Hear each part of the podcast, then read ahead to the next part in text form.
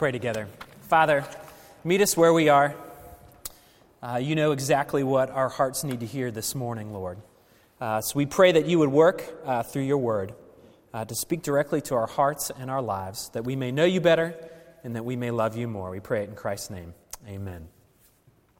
Well, I don't know if you've been uh, watching the news recently, but internationally, one of the biggest things that's going on is, is this uh, political upheaval uh, that's happening in the country of Ukraine. And uh, it's just gotten bloody within the past couple of weeks, but it's actually been something that's been going on for the past uh, three to four months. And it's essentially a, a group or a movement of people that feel uh, oppressed by uh, the government. So, what they've chosen to do is come out in mass protest and uh, protest the government and try to enact change. And unfortunately, there's been lots of casualties. Around 130 people uh, have died in the process of this protesting uh, that's been going on in the country of, of Ukraine. But at the heart of, of their anger, at the heart of the, their, their uh, frustration, the fuel for this movement is that they want a regime change. They view the, the political powers as oppressing them, and they want a regime change. They want new rule and new government over them. Well, it made me think about that a little bit when we think about this book of Acts that we've been looking at. Because in the book of Acts, a, a powerful community of believers in Jesus Christ really took the streets to announce a new rule. They took the streets to announce a new allegiance and a new kingdom. Now, their movement wasn't a violent one. They were simply armed with the best news ever. They were armed with the gospel of Jesus Christ. That was their ammunition. The fact that Jesus has come to break the oppression. He's come to break the tyranny of sin that exists in our lives. But the truth is, it cost many of them their lives. Almost every one of the apostles, almost every one of these first believers that we read, at, read about in the first couple of chapters of Acts gave their lives, were martyred for this very thing because they had discovered something that was so precious to them that they were given they were willing to die for it. They were willing to give that was most precious to them, their lives. And their lives became the foundation of this thing that we call the church, this movement of the gospel that exists in this world. And the great thing about the book of Acts is it doesn't end uh, neat and tidy. We've seen that. But it ends very abruptly, and the point of that is to invite us to be a part of it. To read what God did in this first century as He changed the world with the gospel of Jesus Christ, as it went from city to city and changed cultures and lives in its, in its wake. But it's also an invitation, an invitation for you and I to be a part of this gospel movement, not just in our lives, but also in our city and in our world.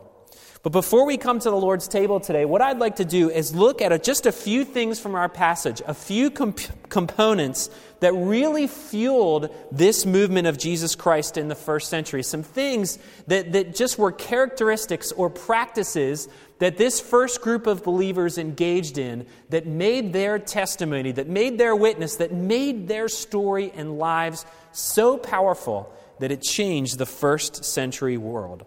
And the first thing I'd like us to see about this community of faith, this community of believers, was that they were patient and they were willing to trust God with the process. You know, sometimes we look at, at these first century believers and we think they've got it all figured out.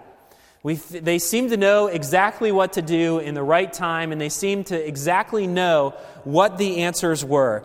But think about them for just a moment. Think about what they were experiencing. Think about everything that had just transpired. Here they'd given three years plus of their lives to following Jesus Christ. And then uh, they witnessed Christ, Jesus Christ's miracles, his teaching, and then they witnessed his betrayal and his arrest and his execution and eventually, three days later, they witness his, his resurrection. And for 40 days, the scriptures tell us that, that he walked among them and taught them and, and dispelled all doubts and dispelled all skepticism whatsoever. And then he ascended back into heaven and he was gone. He'd promised that he was going to send a helper, but they had no idea what that helper was going to look like or what he was going to do. And Luke also makes mention of Judas. Now, when we think of Judas and the story of Judas that we've probably heard about at some point as we've read the scriptures, we think in very black and white terms. Judas was the villain, Judas was the bad guy. But it was very different for those first century believers. They had walked with Judas for three years. They considered him a brother. They considered him a friend. They could hardly believe their eyes when they realized that Judas was the one that betrayed Jesus with the kiss. So their friend, their brother, had now become not only Christ's betrayer, but their betrayer too. And their emotions and their feelings at this moment must have been raw. They must have been difficult. They must have wondered, what are we going to do moving forward now that our friend has betrayed us and Christ has left us? Well, they did what they thought to do, and they thought, we have to figure out a way to replace this, this, this man, Judas. We have to figure out a way that we can replace his leadership.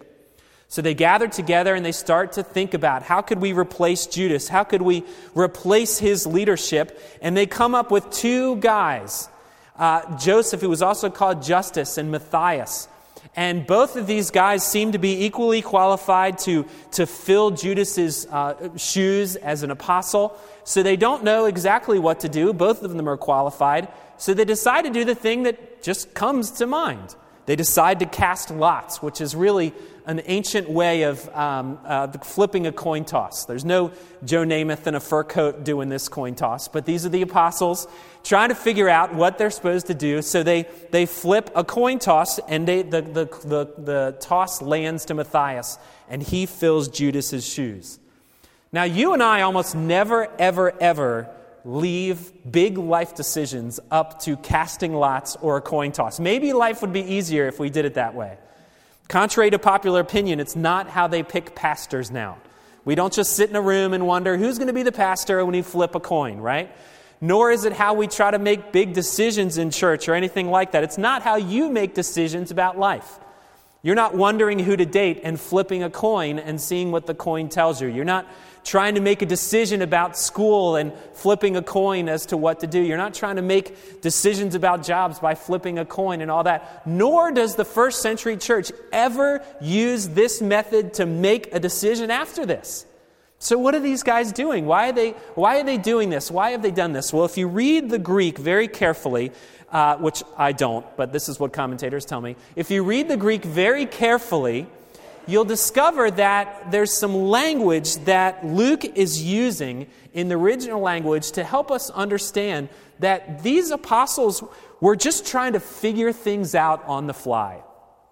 It's as if they were kind of groping in the dark, wondering what we're supposed to do next, wondering what direction should we, should we move in. They're sitting there asking, why did, why did all this have to happen? Why did Jesus have to die? Why did he leave us? They're wondering why Judas had to betray them. They're wondering how they're going to replace him. They have no script on how to do church. There's no book of church order. There's nothing showing them what they should do. And they're just trying to figure things out like they're groping around in the dark. Jesus had just given them the biggest job ever communicate the gospel to the ends of the earth. And they're wondering, how is this possible? How are we going to do this? And they were in process, trying to figure things out like they're groping around in the dark. But what you do get the sense of, even though they didn't have answers, they didn't have a whole lot of certainty, they were content to trust God and be patient in the process. And so often, God asks us to do the very same thing. We had, uh, we had uh, lunch with some friends recently, and we started swapping stories about uh, funny vacation things that had happened to us. And uh, I told the story of uh, the, my, my wife and my's honeymoon, which is um, when we went to Bermuda. We went on a cruise to Bermuda, and uh, we decided one day to do one of those cruise excursions. If you've ever been on a cruise, they try to upsell you and get, get you involved in all these adventures. So the adventure we chose to go on was kayaking. We thought it'd be a great fun. So we, it comes to the day where we're going to go kayaking, and the instructor gets couples that are all on their honeymoon and puts them in these little kayaks and gives them instructions. Well, he said the worst possible thing he could have said to me at that point. He says, You're going to start here and you're going to finish over there. Okay? And in my mind, I said, how can I get to point from A to B as fast as possible? Because it's a race. And we have to beat all these other, you know, paying customers on their honeymoons and everything. So immediately I began to strategize about how I can get from point A to B faster than everyone else and, and win the race. And in the process, all these beautiful things are surrounding me, but all I can care about is getting from point A to point B. And I ignore the, the, the beautiful tropical settings that are all around me. I think that's true about my life, and maybe it's true about your life too. Is that sometimes we think in terms of A, how we can get from point A to B as quickly as possible. We want something so badly, we desire something so intensely that all we can think of is how we can get to that place, how we can arrive at that thing or that place that we most want. And we often get very upset with God because the thing that we want so badly isn't quite happening as fast as we want it to, or it's not happening in the way we want it to happen. When only God wants us to do often is to trust Him and to be patient with the process. You know, I think often we feel like the disciples do about life. We feel sometimes that we're just groping around in the dark. We're struggling with the process, wondering what might be the next step for us to take in life. But we have to remember that we are in the middle of that process not by accident. You see, we believe in a sovereign God, and what that means is that God controls every element of our lives. Everything that happens to us is not by accident. It is part of God's plan, it is part of His process, and it's it's part of that from the very beginning. But often He simply calls us to not embrace the answers or even sometimes search for the answers, but to trust Him and to patiently walk through the dark places, trusting that He is leading us all along the way. And what you see in these first century believers is they had a remarkable trust in God and a remarkable patience with the process.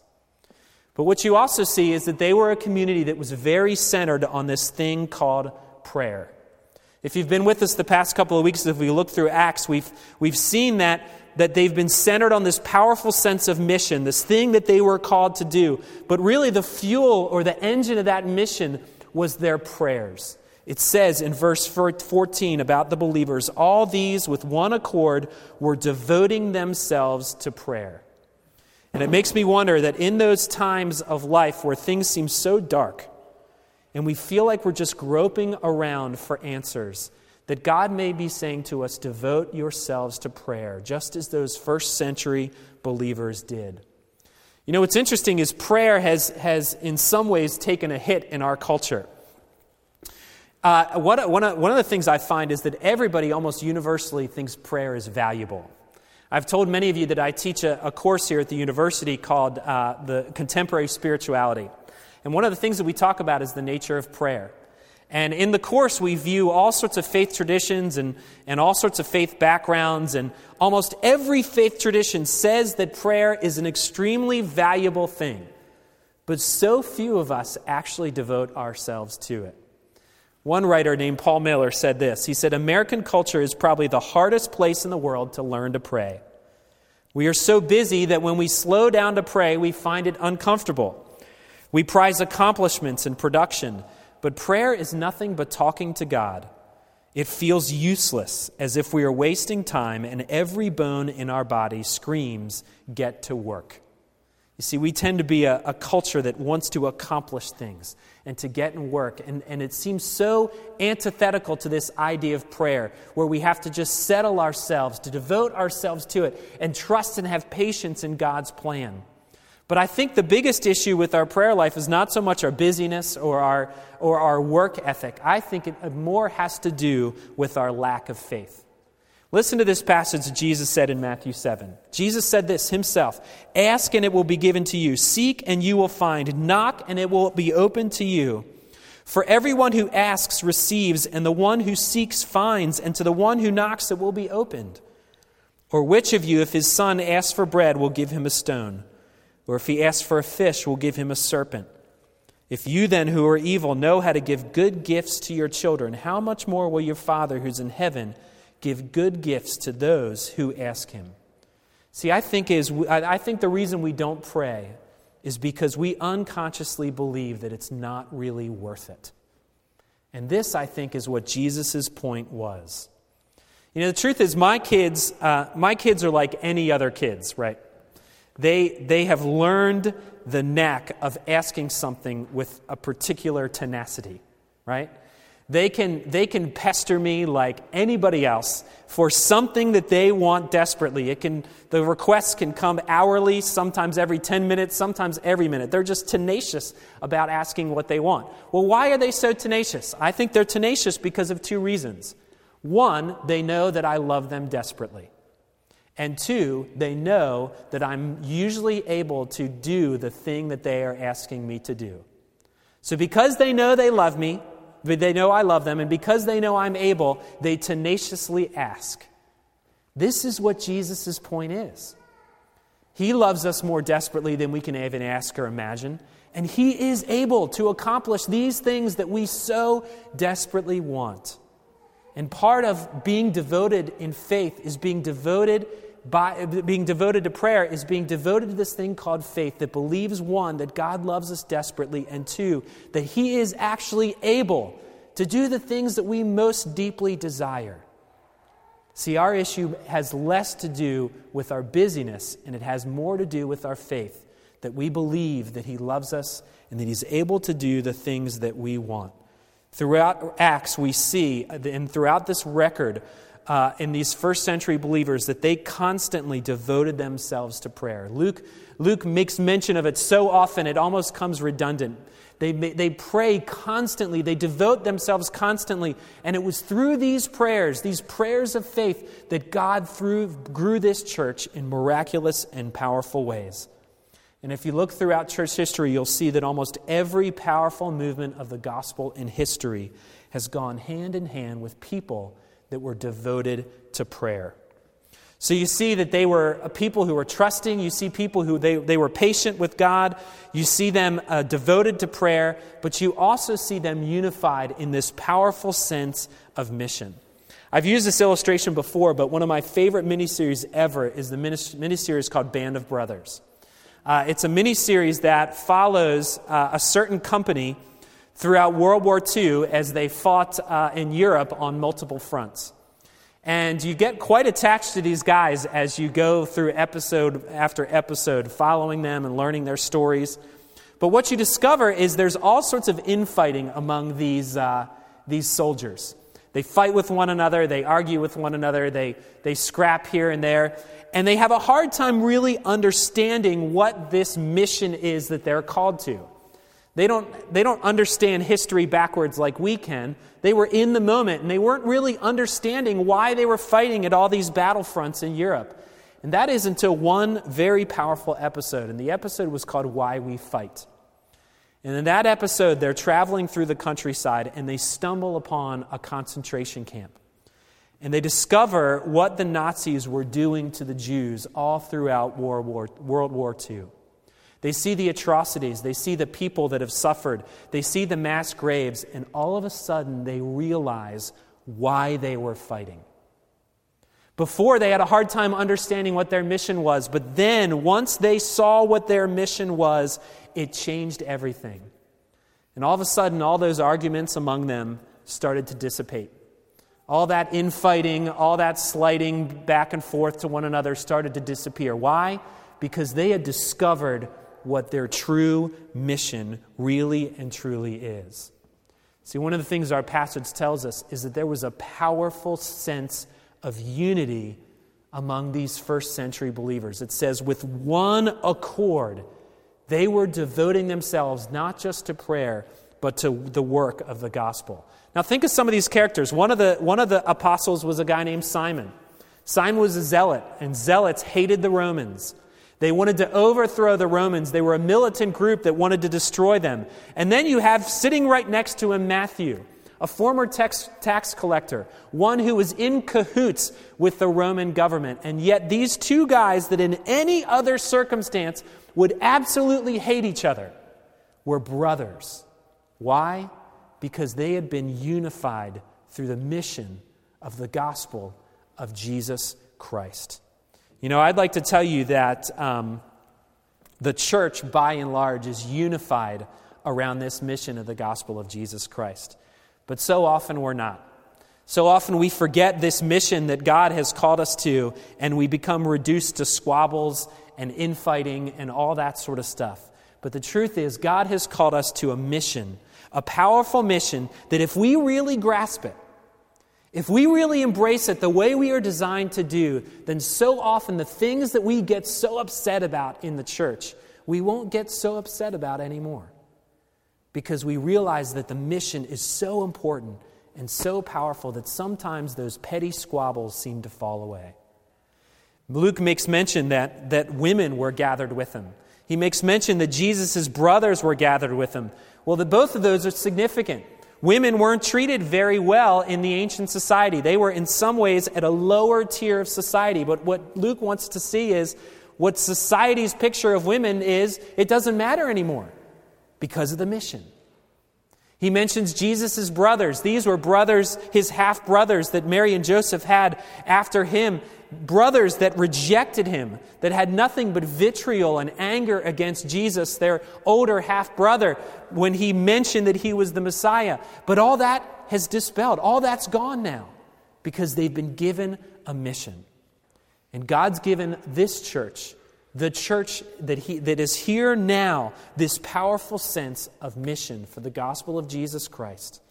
And when we are characterized by the unity that comes from that mission, we can move out to begin to change the world for the gospel of Jesus Christ. So you see in this community that they had an incredible sense of trust in God's plan an incredible patience with the process. They devoted themselves to prayer. They were characterized by a great sense of unity. You know, we look at them and we're impressed. But we would be remiss to think that they are the heroes of the story because they're not. Because all the good that came from them only came because of their union with Jesus Christ Himself. Because they had been engrafted, they had been forgiven and chosen and used powerfully by Him. And because of that, they had incredible power in that first century. Because what was true of his believers was also true of Jesus himself. Because what we see in the gospel story is that Jesus himself came to this earth on mission. He demonstrated patience and trust as he was here on mission to accomplish our redemption.